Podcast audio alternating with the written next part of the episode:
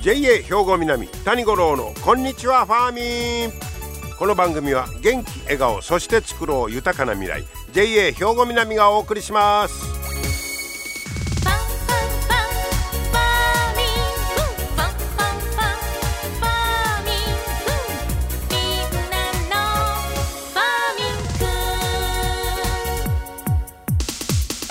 こんにちは谷五郎ですなんかもう急に暖かくなっておりますけれどもね。皆さんいかがお過ごしでしょうか。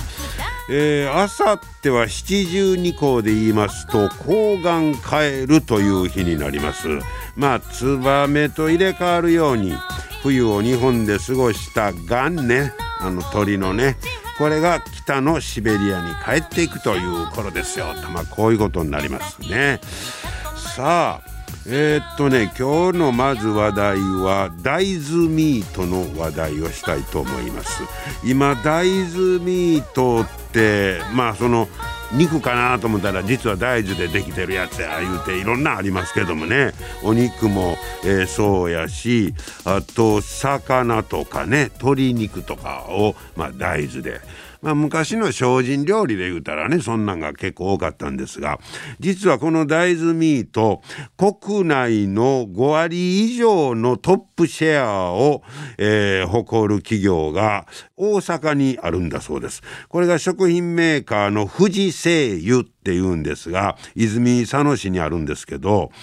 えー、っとねここは、えー、まあ1950年創業でまあ食用油メーカーで言うたら後発だったんだそうですけど業務用のチョコレートとかクリームなんかを作ってまあどっちか言ったらそのうん食品会社とか飲食店に提供する裏方の企業やったんだそうですわ。でここは実はここが大豆ミートをもう半世紀以上前から開発を始めてるんですって。ところがこれがず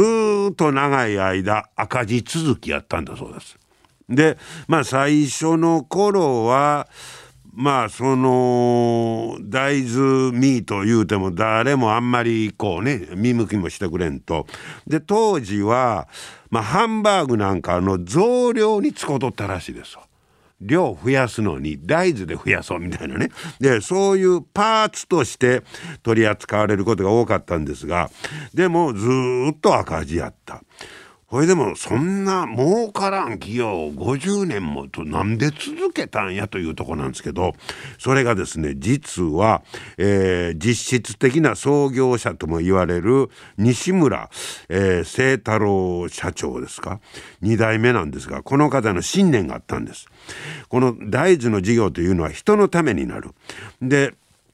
まあ子供のあんたらの社員のね子供の自分には分からへんやろうけどその子供孫ぐらいの時代になったら値打ちが分かるのちゃうかと。でまあ地球規模で見たら人口増加ですわ。なら動物由来のタンパク質は絶対不足すると。それでその時には大豆タンパクが絶対欠かせないはずやいう。その信念でもってずっと赤字やったんやけどやる言うて続けてたんです。そしたら時代がやってくるとこういうことなんですけど、えー、まあその健康志向とかね。であと気候変動なんかのことも絡み合いましてようやく、えー、ここ数年、えー、そのまあ大豆タンパクいうのに注目がを浴びるようになってきた。で今までの脇役から主役に変わってきたとこういうことです。でね最近の依頼はね唐揚げナゲットハンバーグもういろんなものが来るんだそうです。で実は、えー、去年の東京五輪パラリンピックであの日本にやってくる外国人客を見込んで開発依頼がいっぱい来とったらしいんです。ところがこれまあコロナで来れなくなったでしょ。でその分がコンビニとかスーパーに流れたんですよ。そしたらそこから今度「えこれ何？美味しいやん」みたいなことで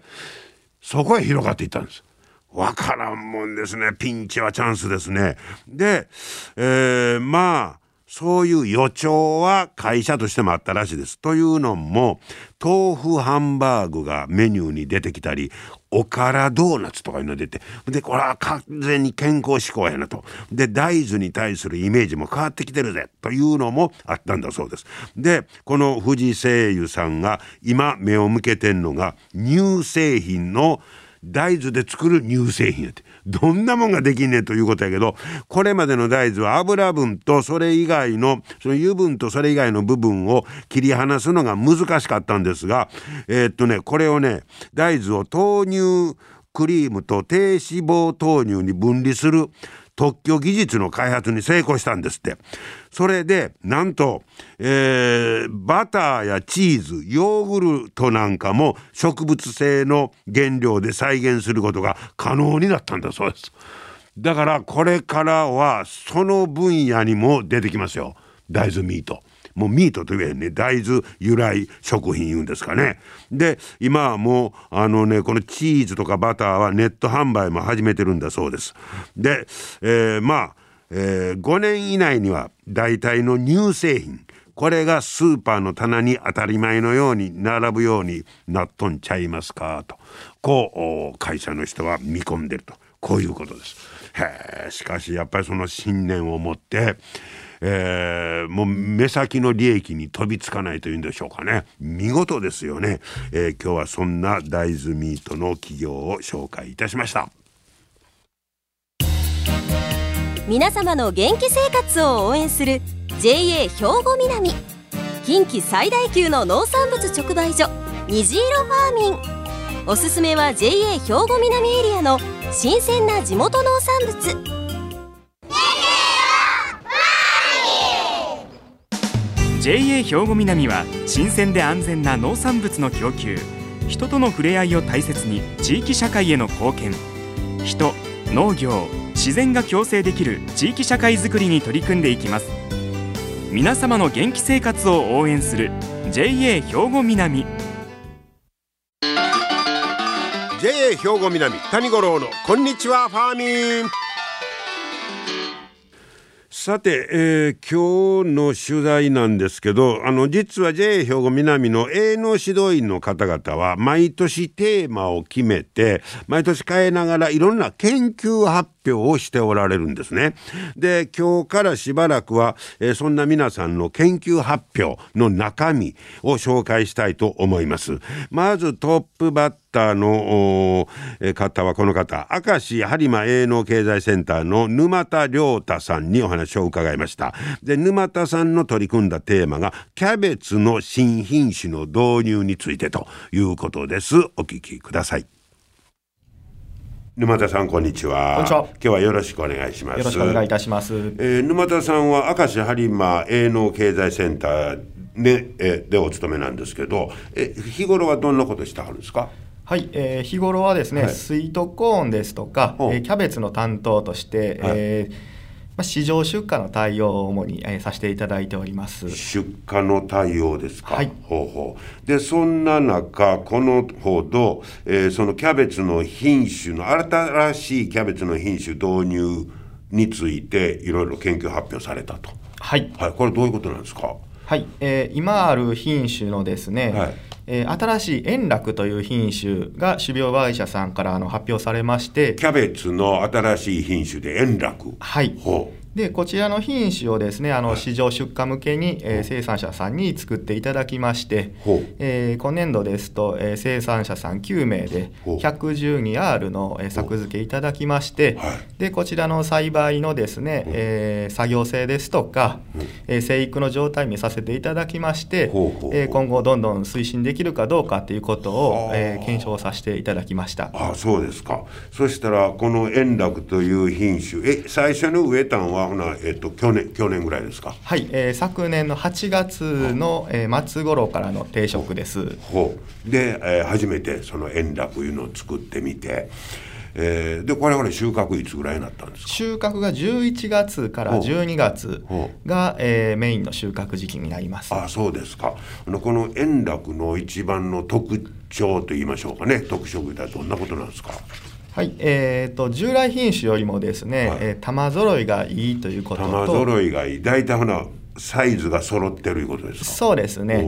それとですねあとはあの、低温肥大性があるということで、えー、気温が低くなっても、はい、えー、ちょっとずつ成長してくれるっていうような、えー、品種特性ございまして、はいはい、で、えーまあ、12月以降ですね、はい、以降のあの寒くなった時に、はい、あの外葉の傷み葉っぱの傷みとかも少ないっていうような品種になります。おやっぱりキャベツというのは、まあ、春キャベツなんか軽くてね、はい、ちょっとあのぐらいでも OK ですけど本来はギュッと詰まった重たいのがええわけですか？そうですねあの12月ですとかのあの寒玉のキャベツっていうのはやっぱり重たく、えー、持った時にずっしり重い方が、えー、いいキャベツっていうふうに言われてますので、はい、あの重さはある方がいいですね。でやっぱり作る側としてはそのサイズ的にも同じようなサイズに育ちやすいものがいいということですか？そうですね。あの補助に入った時にですねサイズがバラバラですとあの寄って取るようなことになりますんで、えー、それよりかはあの生育が揃ってればあのずっと順番に全部買っていった方があの作業効率がいいというそれは例えば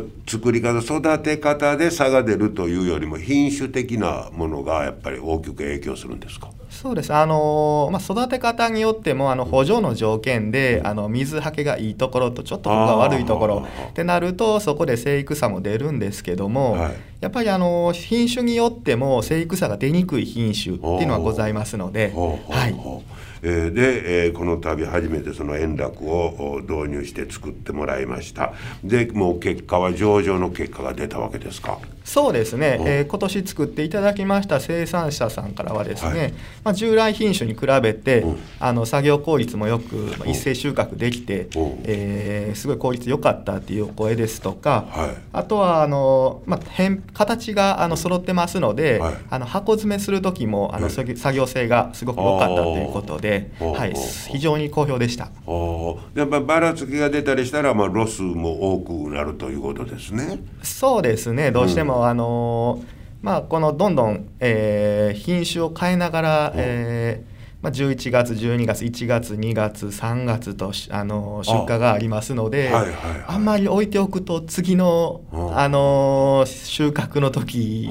にあの差し支えてくることがあるので、はい、あそうか。あのその季節ごとに品種は次々とこう変わっていってるわけですね。そうですね、はい、あでその中の、まあ、11月から12月ぐらいに栽培に向いてるのが今回のこの円楽やと。そうですねはい。はあそう。そういう新しい品種導入とか今度ここの品種に変えようというのは結構しょっちゅうやってあるんですか？えーと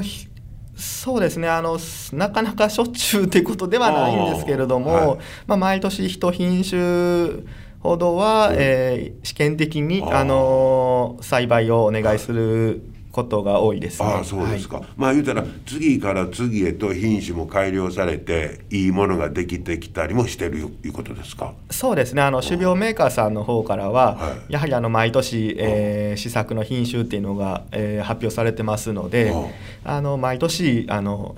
さいろいろ、えー、各社さんから出てますね。あ。まあほんまに、まあ、こういうキャベツ一つとってもその最新情報いうのをいかに、えー、取り入れるかいうようなことも大事なわけですね。そうですねあの、うん、まあ、試作品種ですんで、うん、あのまあ、明石播磨地区にあった品種っていうのを探していくことが大事かなと思います。これは兵庫 JA 兵庫南全域というわけでもないわけですか。そうですね。明石播磨地区ですと、うん、あ稲見加古川地区と比べてあの平均気温ですね、やっぱりあの浜手の方ですので1度から2度ぐらい最低気温が変わってくるということもありますので、はい、あの若干変わるのかなと思います。そうか。やっぱりそのあの中でも地域地域の特色があると。それに適した品種があると、はい、いうことですね。そうですね。いやもうかなり細かいあれですね分析と言おうか。そうですね。結構あの昔からあのこのこの時期は、えー、この品種ということで、えー、歴代作ってきていただいている生産者さんのお声とかを、あの参考させていただきまして、まあ、今のそのローテーションさせてもらっている品種っていうのが決まってますので、まあ、その辺りですねあの今後、まあ、いい品種が出たら、やはり作りやすい品種っていうことをあの推進していきたいなと思ってます。沼田さんはここういう、まあ、担当の仕事はやっぱり面白いですか？そうですね。あの、まあ、大変なところもあるんですけれども、うん、えーまあ、楽しくあのさせていただいてやりがいがありますよね。これが、ま、ピタッとこうはまったりして。そうですね。あのこういったあの試作の品種の、え推進等させていただいた時もで、はいえ実際にやっぱり生産者さんの方からですね、あのこの品種すごい良かったよっていうふうにあのお声いただくと、はい、あのすごいやりがいになりますね。ねまあ、消費者買う側としてはあんまり品種なんかこうどの辺ですかえ意識してないようにも思うんですけど。そうですね。あの寒玉のこのキャベツですと、うん、そこまであの味の差っていうのは出にくいんですけども、まあ、これからのあの3月ですとか2月、3月4月、えー、なってきますとあの春キャベツの方が出てくるんですけども、まあ、そちらの品種ですとあの甘みですとかあの違いが出る。ちょっと違いが出ます。はい、そうですか、はいえー、そんなキャベツの新品種導入について、えー、沼田さんに伺いました。どうもありがとうございました。ありがとうございましたはい。ということで、いろんなやっぱり研究やってるんですね。キャベツの新品種、円楽。落語家みたいなキャベツやなと思ったんですけど、そういう研究をやってます。今日は明石播磨営農経済センターの、えー、沼田亮太さんにお話を伺いました。まあこういった感じでいろんなあの研究発表がなされてますのでね、また、えー、来週以降もお楽しみに。皆様の元気生活を応援する JA 兵庫南。近畿最大級の農産物直売所虹色ファーミン。おすすめは JA 兵庫南エリアの新鮮な地元農産物。JA 兵庫南は新鮮で安全な農産物の供給。人との触れ合いを大切に地域社会への貢献。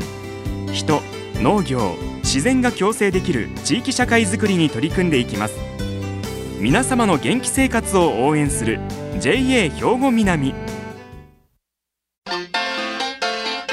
JA 兵庫南谷五郎のこんにちはファーミン。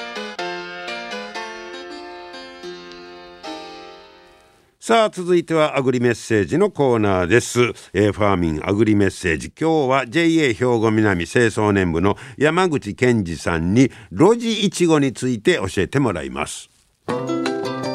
山口さん今日はよろしくお願いします、はい、よろしくお願いします、えー、今日は露地いちごについてということですが、はい、もうそろそろ収穫時期になるんですか？そうですね暖かくなってきて収穫が始まる頃だと思います、ああそうですか。ほんならもう露地で作ってる方は今からが楽しみですね。今からがはい楽しい時だと思います、はい、なんかあの特に注意することありますか？そうですねやっぱりもう暖かくなってきてるんで病害虫の中でもやっぱり害虫対策いうのが必要になってくるかなと思います。はあ、そういっぱい虫きます。そうですね。アブラムシであったり、はあ、あとナメクジが。ナメクジきますよ、ね。いちごナメクジ大好きなんで。はあ、はい。どないしたらいいんですか？やっぱりあの。農薬を使っちゃったら早いんですけどやっぱり自分のところでね農薬まきたくないって言われる方やったら、あのよくちょっとネットで調べてもらったら分かるんですけど、ビールとかを使ったあの誘引って言ってあのナメクジが好きな匂いが出る。ビールを使ってする方法があるんですよ、それだといちごに直接物をかけたりしなくていいんで安全だとは思いますいちごにビール飲ましますか？いやいやあのなんかねビビールビールを置いとくとそのアルコールに寄せられてナメクジがそっちに寄っていっちゃうんで。あそれでもう捕獲できますはい捕獲できて溺れて死ぬみたいですね。へえそうそう装置的にはそんな難しいもんもう全然お皿にビール入れとくだけみたいな感じで。そうですか、はい、ほほなナメクジ対策としてはもうそれがええやろと、はい、あとまあ僕アブラムシに関してはやっぱり、はい多少なりとも農薬使っていただいた方がさっと効いていいと思います。なんか牛乳かけたりとかいろんな民間療法的なやり方はあるんですけどやっぱ効果がまちまちやったりするんで。なるほど、ね、はい。はい、えー、そんなことでうまいこと美味しいいちご収穫してもらえたらと思います、はい、山口さんありがとうございました。ありがとうございました。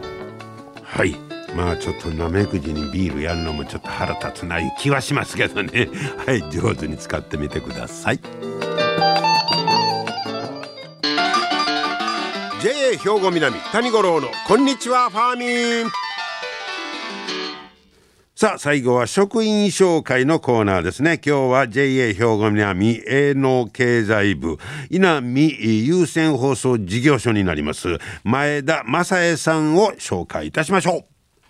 前田さんこんにちは。こんにちは。よろしくお願いします。よろしくお願いします。えー、稲見の、はい、稲見町の有線放送。はい。え前田さんはいつから入ったんですか？2020年の5月に入所しまして、はい、今2年目です。おお、そうですね、はい、4月でちょうど丸2年ぐらいですね。はい。やっぱアナウンサー志望やったんですか？いや全然そういうわけではなくって全く経験もないんですが、あの求人を見て、あの未経験者歓迎であの中高年大歓迎のアナウンサー募集があったのでちょっと面白そうと思ってあの飛び込んできました。あそうですか、はい、え実際飛び込んでみてどうですか？いやもうわからないことだらけですけどあの先輩アナウンサー2人がすごく親切に教えてくださって、うん、もうすっごく楽しいです、もう今優先放送ってほんま貴重な存在ですもんね、はい、そう言われます。はい、ねえあの前から優先放送家に撮ってたんですか？いや私あの稲美町在住じゃなくて、うん、加古川市の方なので、はあはあ、入所するまで優先放送自体を全然知らなくて。ですよね、はい、はい、本当に地域に密着したね、はい、もう今や究極の放送やと思うんですけど、はい、えほな前田さん自身の例えば趣味とかいったらどんなんなんですか、えー、読書とか映画鑑賞とか割とインドアな方ですね。そうですか、はい、えー、でもまあこの優先放送やったら、まあ、コロナで今分からへんけど取材に出たりとか。そうですね、はい、あの町内の保育園、幼稚園ですとか、うん、小学校にはもう何十年も固定で行かせていただいてるので、まあ、最初は先輩の補助という形で同行させていただいて、あの今はあの一人でも行ったりしております。そうですか。実際、まあ、取材に出てみての感想はどうですか？やっぱり楽しいですね、う。ん、あのいろんな人ともともと触れ合うのが好きですし、うんはいはい、話をするのも好きなので、ええ、あのすごく楽しいです。そうですか、はい、今優先放送は1日何回ぐらい流れてるんですか？日そうですね。定時放送が5回流れまして朝7時、はい10時、うん、正午、うん、えー、それから18時と夜の9時です、はい、え前田さんが担当してる時間とかいうのは決まってるんですか？あいえアナウンサー3人で全ての番組を順番に回しております、はい、そうですか、はい、3人でまあローテーションみたいなことですね。はい。わ、かりました。じゃあ最後にこれからの抱負も聞かせてもらいましょうか。はい。あの地元に密着した、あの特別なアナウンサーという仕事で、はい、稲美町の皆さんと関われるのがすごく嬉しいと思いますし、はい、あの高齢者の方とかやはり優先があの情報源になってるよっておっしゃってくださるお客様もいるので、はい、あのこれからもあの必要な情報をしっかりお伝えできるように頑張りたいと思います。はい、ぜひ頑張ってくださいね。ありがとうございます。ありがとうございました。ありがとうございました。はい、今日は優先放送の前田正恵さんご紹介いたしました。